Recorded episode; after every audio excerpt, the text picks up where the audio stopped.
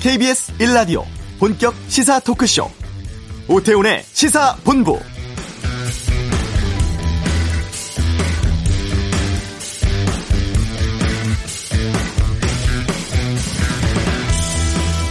오늘 뉴스가 많습니다. 먼저 오전 국회 본회의에서 4차 긴급 재난지원금 지급을 위한 추가 경정 예산안 통과됐습니다.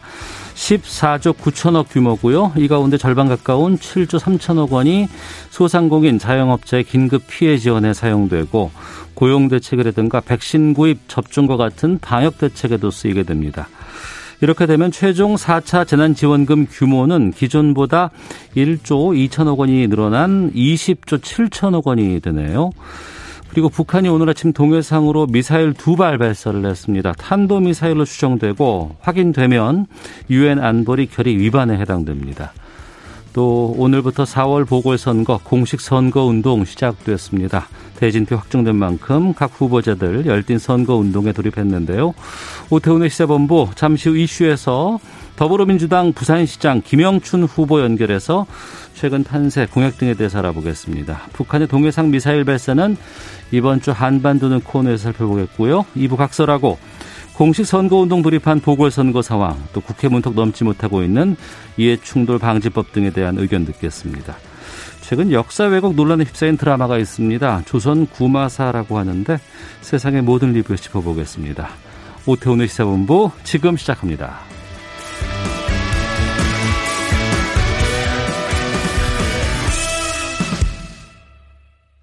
네, 4월 7일 보궐선거 공식 선거 운동이 오늘부터 시작됐습니다.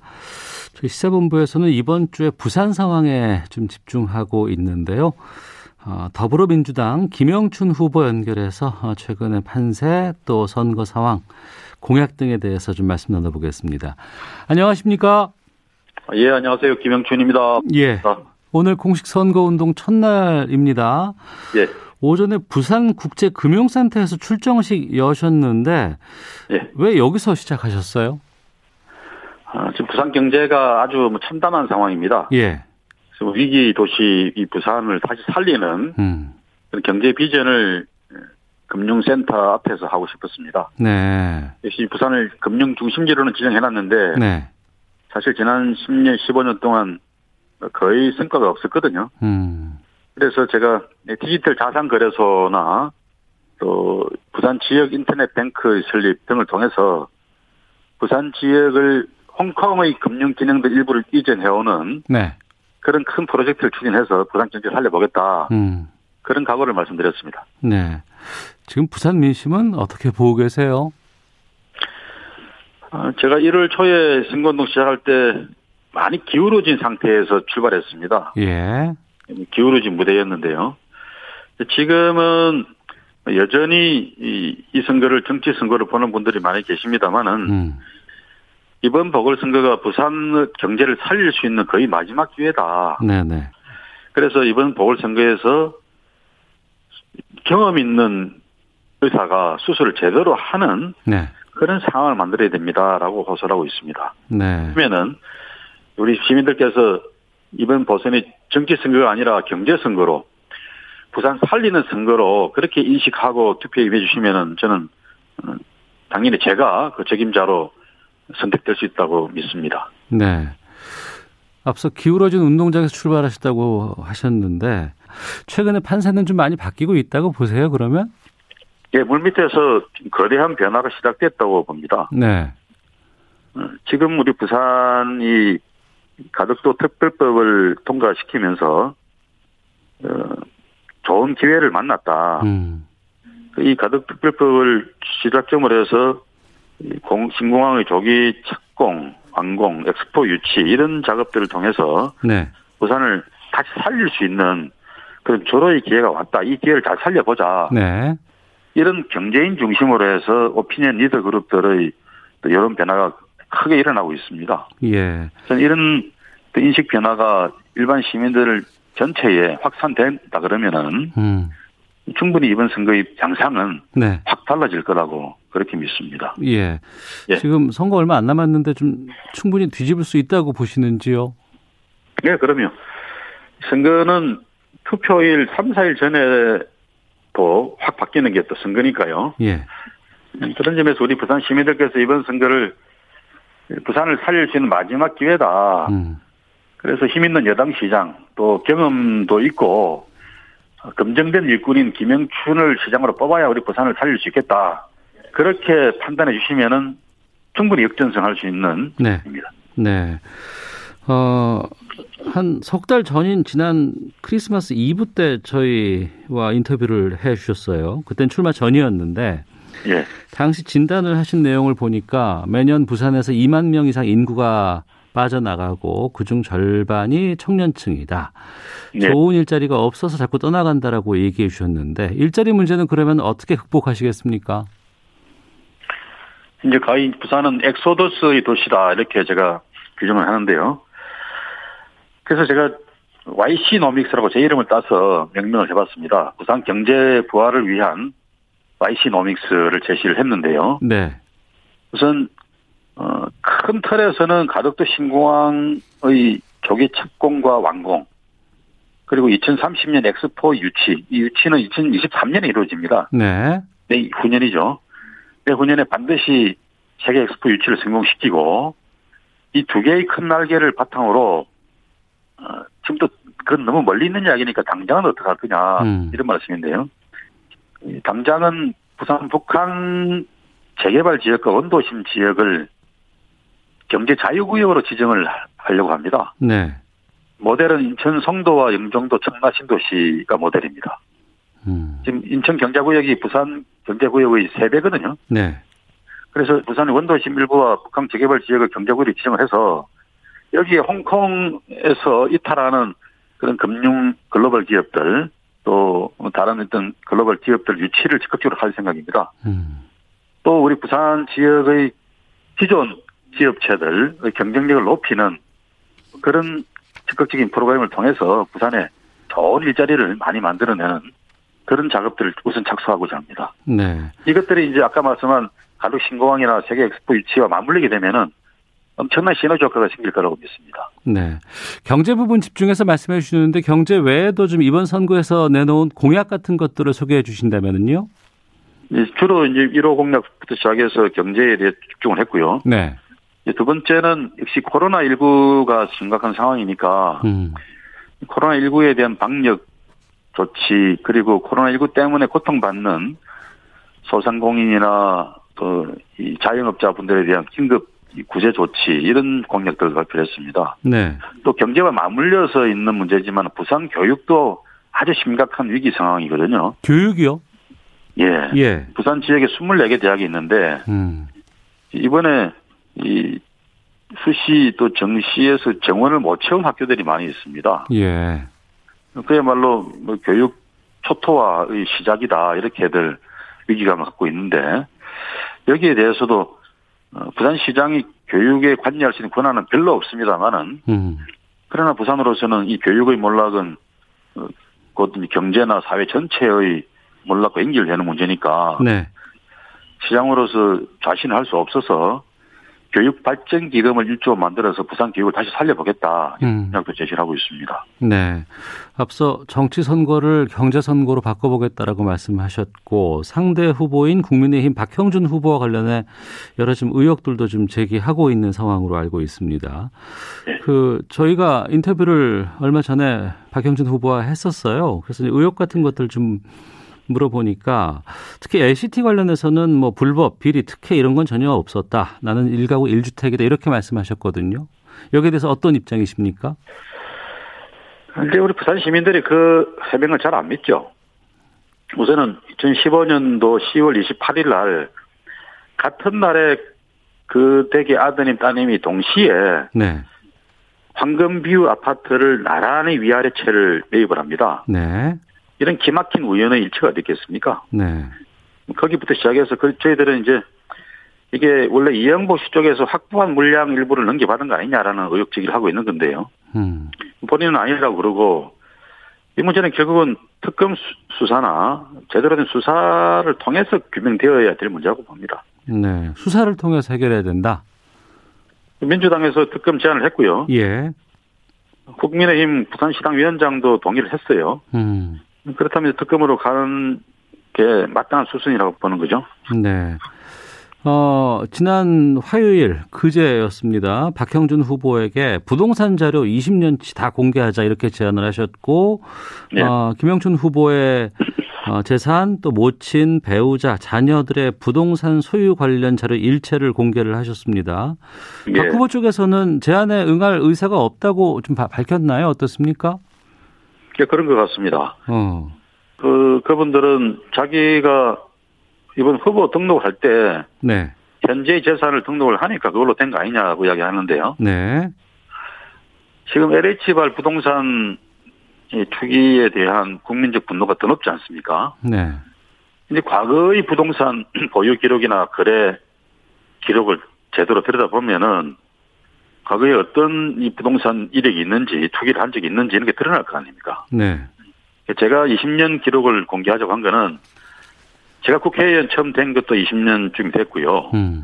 박 후보도 그 20년 가까이 됐습니다. 네.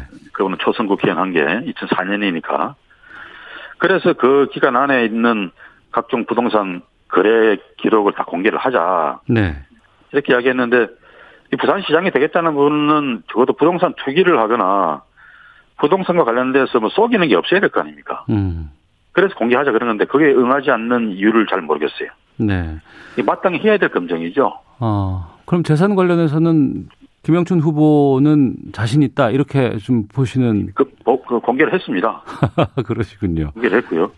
근데 공개하지 않고 있는 박 후보는 뭐 그저께인가 보니까 또 부산 기장군에 등기가 안 되어 있는 그런 부동산이 또 드러났더만요. 네. 그래서 부랴부랴 보도가 되니까 또 수정 신고를 하고 음. 음, 해프닝이 있었는데 그럴 게 아니라 그냥 초에 다 공개를 하자. 네.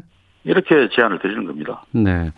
재선과 관련해서는 자신 있다고 말씀하셨습니다만 국민의힘 측에서 아, 김영춘 후보에게 의혹을 또 제기하고 있는 사안이 있어서 여기에 대해서도 좀 질문을 좀 드리고자 합니다. 예, 어떤 거죠? 네. 그 라임 사태 관련자들이 대부분 1심 재판 중이거나 유죄 판결 선고 받았는데 김영춘 후보 비롯해서 여권 정치인에 대해서 수사 자체가 답보 상태다. 이 라임 의혹이 있다. 이렇게 제기를 했는데 여기에 대해서 좀 입장을 밝혀 주시죠.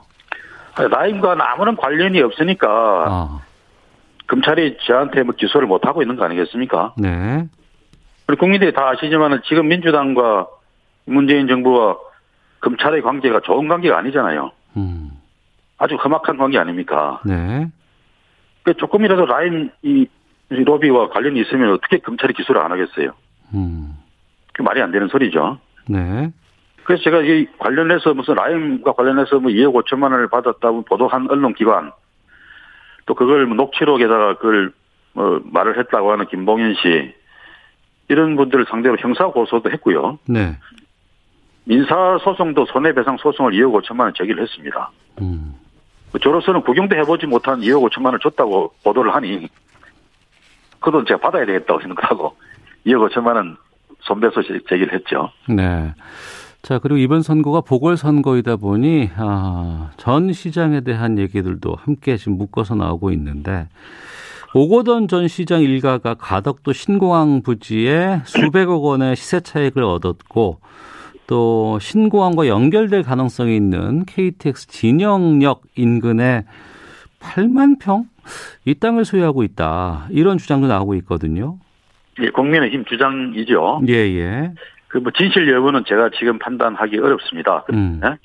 제가 시장이 되면은 그게 뭐 전직 시장의 일가라도 철저하게 조사해서 문제가 있고 비리가 있으면은 밝혀내고 처벌해야죠. 네.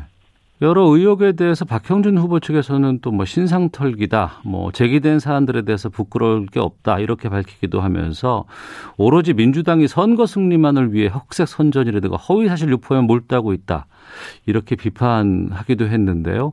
어떤 말씀 주시겠습니까? 그 지금 제기되는 의혹들이 대부분 첫 출발이 민주당이 제기한 게 아닙니다. 네. 국정은 사찰 문제만 하더라도 음. 어, 대부분 확정 판결로 국정원이 피해 당사자들에게 문서를 공개하고 있는 거고요, 지금. 네. 그 피해 당사자가 청구하는 문서를 공개하고 있는 거 아닙니까? 음. 그게 지금 보도되고 있는 거고, 또 다른 의혹들, 뭐 홍익대 입시 비리 같은 경우도 그때 관여했던 교수님이 폭로를 하고 기자회견을 하고 그런 거 아닙니까? 네. 이걸 이제 들은 민주당 입장에서는 당연히 검증을 요구하는 것일 수밖에 없고요. 음. 이런 문제들을 민주당을 상대로가 아니라 국민들에게 시민들에게 박 후보 측에서 상세하게 소명할 의무가 있는 거죠. 네. 공직 후보로 나온 사람이 이런 검증 요구에 응하지 않고 뭐 무조건 나는 해당 없다, 뭐 정치 공세다 이렇게 말하는 것은 원당하지 않죠. 음, 네. 이번 선거 이후에 바로 또 대선이 1년 후에 있는 상황입니다. 그러니까 단순히 그냥 한 그 시의 시장을 뽑는 걸 넘어서서 지금 여러 가지 선거 이후에 정치판에도 영향을 좀 줄 것 같은데 네. 현장에서 아무래도 그 부산에 계신 많은 분들의 의견들 듣고 접하실 것 같습니다. 어, 이번 선거 이후에 여권 지금 어떻게 나아가간다고 보시는지요? 저는 이번 보궐선거에 대해서 내년 대선과 인결지어서 네. 정치적으로 해석하는 것에는 반대입니다. 어. 시장 선거는 시장 선거죠. 예. 이 시장 선거가 무슨 대선도 아니고 음. 이 선거에서 무슨 정권 심판하죠 그러는데 네네. 네. 경제가 몰락하고 있고 민생이 도탄에 빠진 이 부산 시민들 입장에서 보면은 음. 시장 선거를 통해서 부산 살리는 그런 경제 시장을 제대로 뽑아야 되는 선거입니다. 네. 이걸 정치 선거로 자꾸 변질시키고 있는 음. 국민의힘의 접근이 잘못된 거죠. 네. 또, 또 이 선거에 대해서 과도하게 정치적인 의미를 부여하는 음.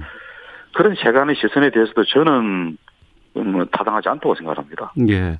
타당하지 않다고 생각하시겠습니다만 또 상대 쪽에서는 또 그쪽으로 계속해서 지금 아무래도 방향성을 좀 잡을 것 같은데 그러면 경제로 어, 위해서 예.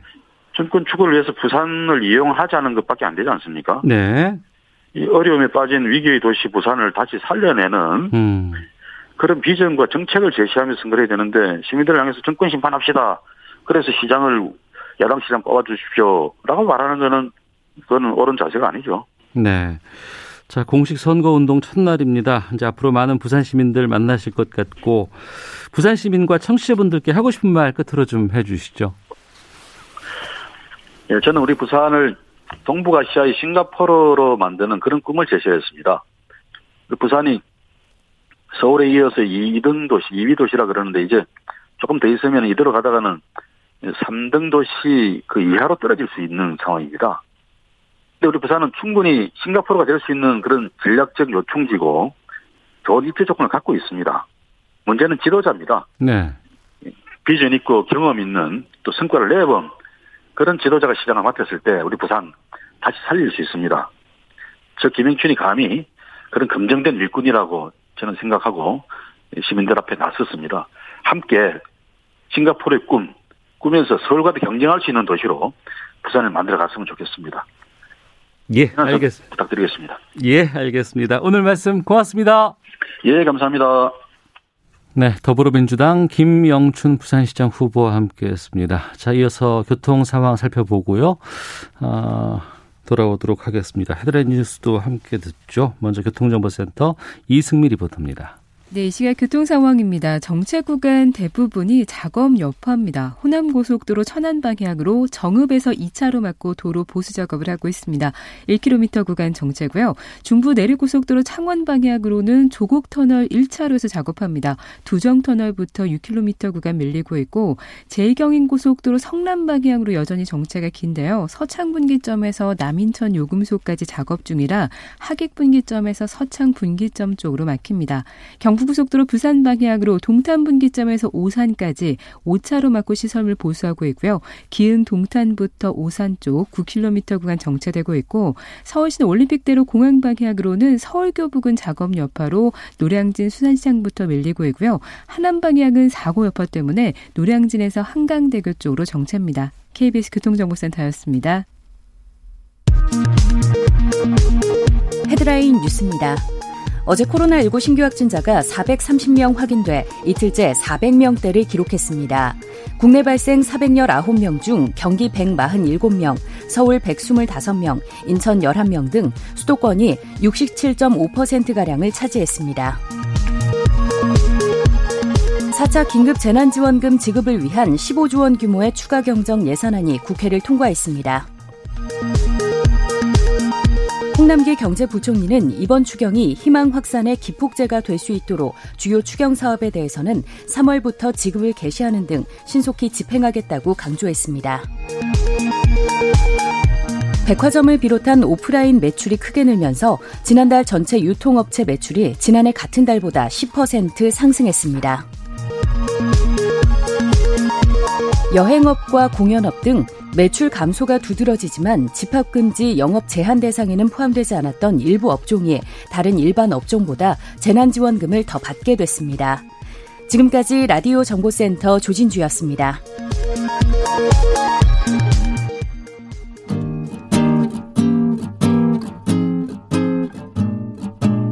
KBS 1라디오 오태훈의 시사본부 여러분의 참여로 더욱 풍성해집니다. 방송에 참여하고 싶으신 분은 문자 9730번으로 의견 보내주세요. 짧은 문자는 50원, 긴 문자는 100원의 정보 이용료가 붙습니다. 애플리케이션 콩과 마이케이는 무료고요. 시사본부는 팟캐스트와 콩, KBS 홈페이지를 통해 언제나 다시 들으실 수 있습니다. 많은 참여 부탁드려요. 네, 북한이 오늘 오전 7시 6분 그리고 7시 25분에 함경남도 함주 일대에서 동해상으로 단거리 미사일 두 발을 발사했습니다. 합동참모본부가 밝혀준 내용인데요. 어, 청와대는 국가안전보장회의 상임위원회 NSC 긴급회의를 열고 대책을 논의했다고 합니다. 이 내용 좀 짚어보겠습니다. 한 주간의 한반도 정세를 분석하는 시간, 이번 주 한반도는 김형석 전 통일부 차관 연결하겠습니다. 안녕하십니까? 네, 안녕하십니까? 예, 오전에 속보로 접했고, 발사체 두 발이라고 처음엔 보도가 나왔다가 합동참모본부가 미사일 단거리 미사일 두 발 발사했다고 밝혔습니다. 네. 이게 탄도 미사일일 가능성이 좀 높지 않을까 싶은데 어떻게 보고 계십니까? 네, 그럴 것 같습니다. 뭐 탄도 미사일 가능성이 높아 보이고요. 예. 그 지금 이미 뭐 일본에서는 뭐 탄도 미사일이다라고 확인을 하고 있습니다. 네. 음. 이게 안보리 위반이 되나요? 탄도 미사일이라고 확인이 되면? 예, 그 유엔 안보리에서는 음. 이제 기본적으로 이제 그 탄도 미사일 포물선 형태로 이제 발사된 미사일입니다. 보통 이제 대기권 밖으로 나가면 이제 먼 거리까지 가는데 네. 그거 자체가 매우 그 파괴력이 높습니다. 음. 그래서 그 부분에 대해서 국제사회에서는 이제 제재를 가하고 있고 그리고 특히 북한의 경우에 핵무기 개발과 함께 그 투발 수단으로 이런 탄도 미사일을 개발한다라고 해서 네. 국제사회에서 안보리에서 제재 결의안을 통해서 이런 탄도 미사일을 북한이 하지 못하도록 이런 결의안이 채택되어 있습니다. 네. 지난 일요일에도 미사일 발사가 있었는데 이건 순항 네. 미사일이라고 하더라고요. 그렇죠. 그러면 순항 미사일은 뭐 결의 위반이 아니고 탄도 네. 미사일은 네. 위반이라고 하고 이게 어떻게 다른 겁니까?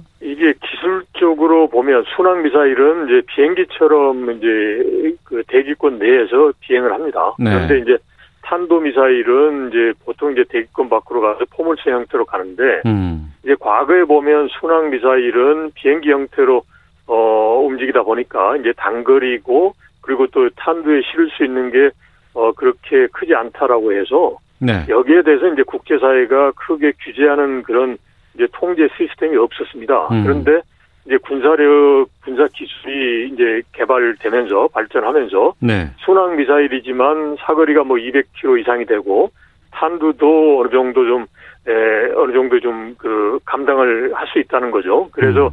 위험성이 높다라고 지금 판단하고 있습니다. 그래서 이제 이 순항 미사일도 뭔가 제한을 해야 되지 않느냐 그런 논의는 있습니다만은 네. 아직까지는 그런 이제 그 제어를 하는 국제적인 그런 시스템이 없습니다. 그래서 이제 기술적으로는 유엔 안보리 결의에서 규제하고 있는 것은 순항 미사일이 아니라 이제 어. 탄도 미사일이다라는 겁니다. 그렇지만 그 파괴력이라든지 위험도 네. 이런 측면을 보면 이제 못지 않죠. 네. 음, 지난번에는 서해상으로 발사했고 이번엔 동해상으로 발사한 거죠? 네, 그렇죠. 어. 네. 그러면 그러니까 강도를 높이고 있다라는 느낌이 좀 드는데 네. 이 상황에서 북한이 왜 이렇게 두 번에 걸쳐서 미사일을 발사를 했을까? 북한은 뭘 의도한 걸로 보십니까? 음, 이번 이거는 당연히 이게 명분은 이제 하나의 이제 독립된 국가로서 국방력 강화 차원에서 실험을 했다, 발사를 했다라고 하겠지만, 네. 뭐 이거는 지금 여러 가지 정황을 보면 결국은 이제 국제사회에 대한 이제 메시지를 보낸 거 아니겠습니까? 어. 이제 그걸 놓고 그, 그, 그 상황을 보면은 우선 먼저 네. 3월 달에 끝났습니다마는 한미 합동 군사 훈련을 했고 비록 네. 그게 지소 훈련이지만 북한이 공개적으로 한미 간의 합동 군사 훈련은 북한을 적대시하는 그런 훈련이고 하지 마라라고 했는데 이제 한미가 했다라는 게 하나가 있고 예. 그 다음에 이제 이제 두 번째는 이제 기본적으로 어 북한의 입장에서 보면 지난 그 1월에 이제 8차 당대를 하면서 미국을 최대의 주적이지만 이 주적하고 상대를 해야 되겠다. 그런데 음. 상대하는 방법은 강대 강과 선대 선인데 네. 이제 자기들로서는 이제 일단은 국방력을 강화하고 그렇지만 외교를 해치지 않고 미국하고는 미국이 적대시 정책을 포기한다면 이제 그 마주 앉을 수도 있다라는 입장을 밝혔단 말이죠. 네. 그런데 최근에 들어보면 미국에서 이제 블링컨 장관이나 이제 여러 사람들의 연사가 북한의 인권 문제도 제기를 하고 네. 또더 강한 제재 이야기도 하고 이런 여러 가지가 있었단 말이죠. 그리고 어. 최근에는 말레이시아에서 보면 북한 그 불법 자금 세탁과 관련됩니다만은 이제 북한인을 이제 불법으로 소환해서 워싱턴 법정에도 내세우고 예, 예, 뭐 예. 이런 예. 상황이다 보니까 이게 북한의 입장에서 마냥 미국이 북한에게 유리한 입장으로 어 대북 정책을 결정한 것 같지 않다라고 내부적으로 판단한 것 같아요. 어. 그러면서 그렇다면 미국이 앞으로 수 이제 다음 주나 이제 있을 이제 북한에 대한 정책을 밝히고 난 다음에 하는 것보다는 음. 이제 지금 이 시점에서 만약에 북한 미국이 북한을 적대시 하는 정책을 취하면 자기들도 가만히 있지 않겠다라는 강한 메시지를 보이는 게 지금 시점에서 좋지 않느냐라고 판단한 것 같습니다. 그리고 네.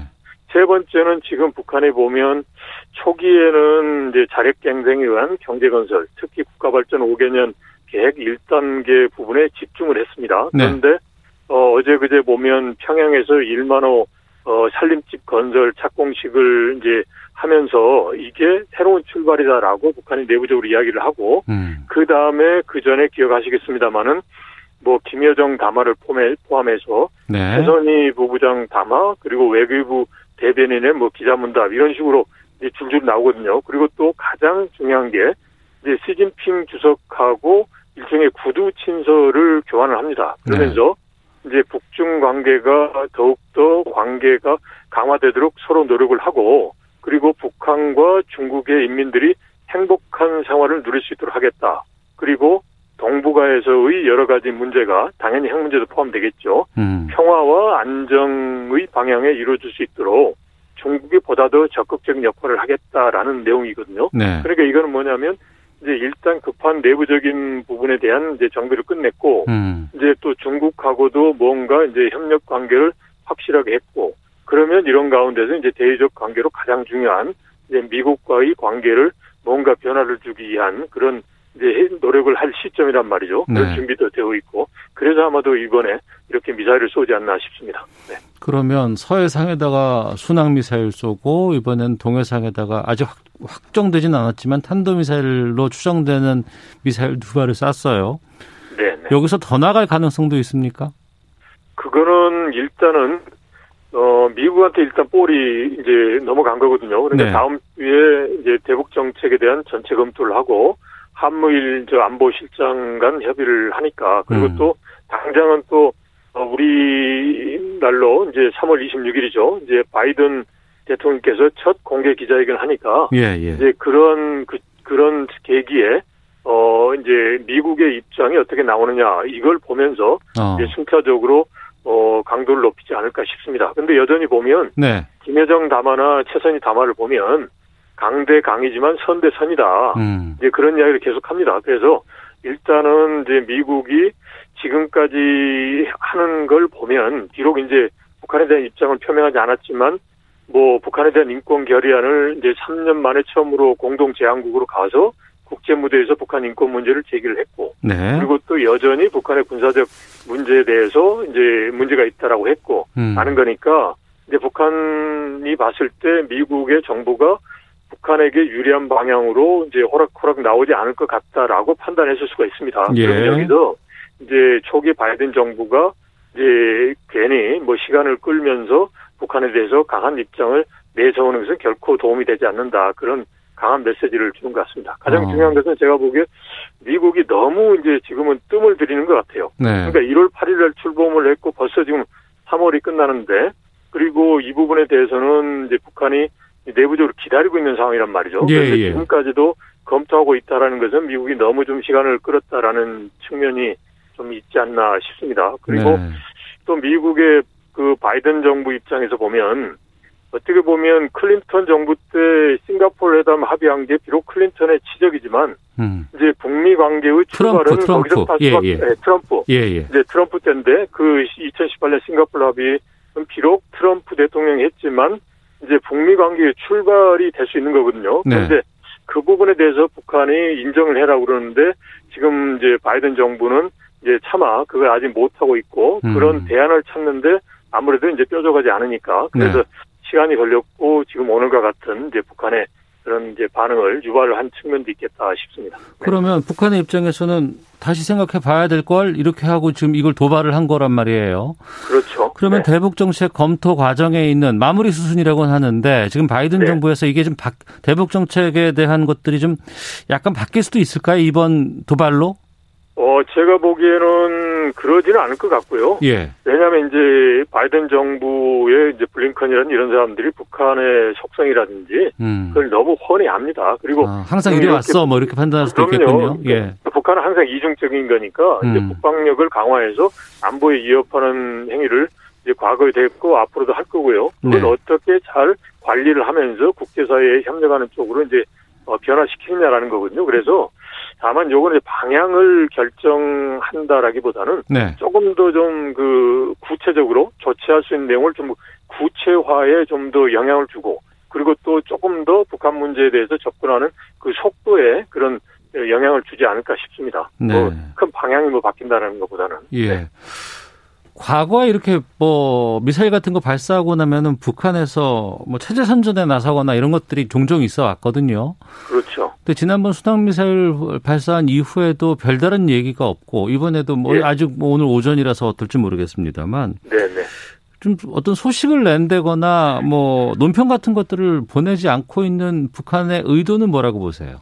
어 일단 오늘 발사하는 것은 탄도 미사일이다 그러면 내일 북한 보도를 좀 볼 필요 있을 것 같아요. 네. 왜냐하면 순항 미사일은 이제 그런 국제적으로 제약을 받는 게 아니니까 음. 그걸 뭐 굳이 북한이 뭐 보도할 건 아니란 말이죠. 네네. 그러니까 그리고 또 이미 1월 달에 할 때 중장거리 순항 미사일은 개발했다라고 북한 스스로가 발표를 했어요. 예. 그렇기 때문에 굳이 할 이유는 없는데 이번 같은 경우는 내일 좀 봐야 되겠습니다. 그래서 음. 어 근데 이제 지금 현재 북한으로서는 그 이렇게 국제사회가 다 이제 이제 보고 있다는 걸 알고 있단 말이죠. 네. 그래서 제가 보기에 북한의 보도가 없더라도 어. 그러한 메시지는 확실하게 이제 어, 전달되고 또 그런 부분에 대한 북한의 입장은 뭐 변함이 없지 않겠느냐. 즉 보도를 하면 뭐 그런 메시지를 주고자 하는 의도가 있고 없으면 없다라는 것은 아닐 것 같습니다. 네. 유엔 안보리 결의 위반에 해당되는 게 확인이 되면 뭐 다른 조치들이 또 들어갈 게 있을까요?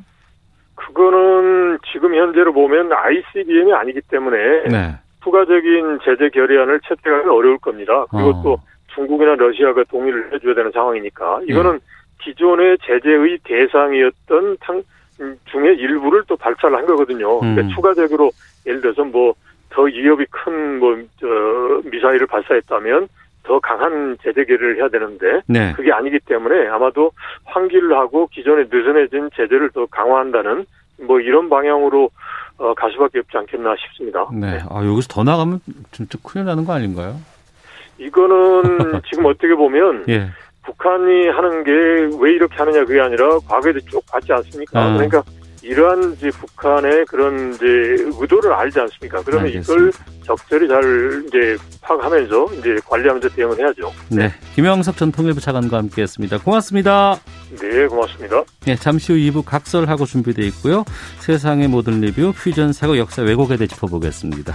2부에서 뵙겠습니다.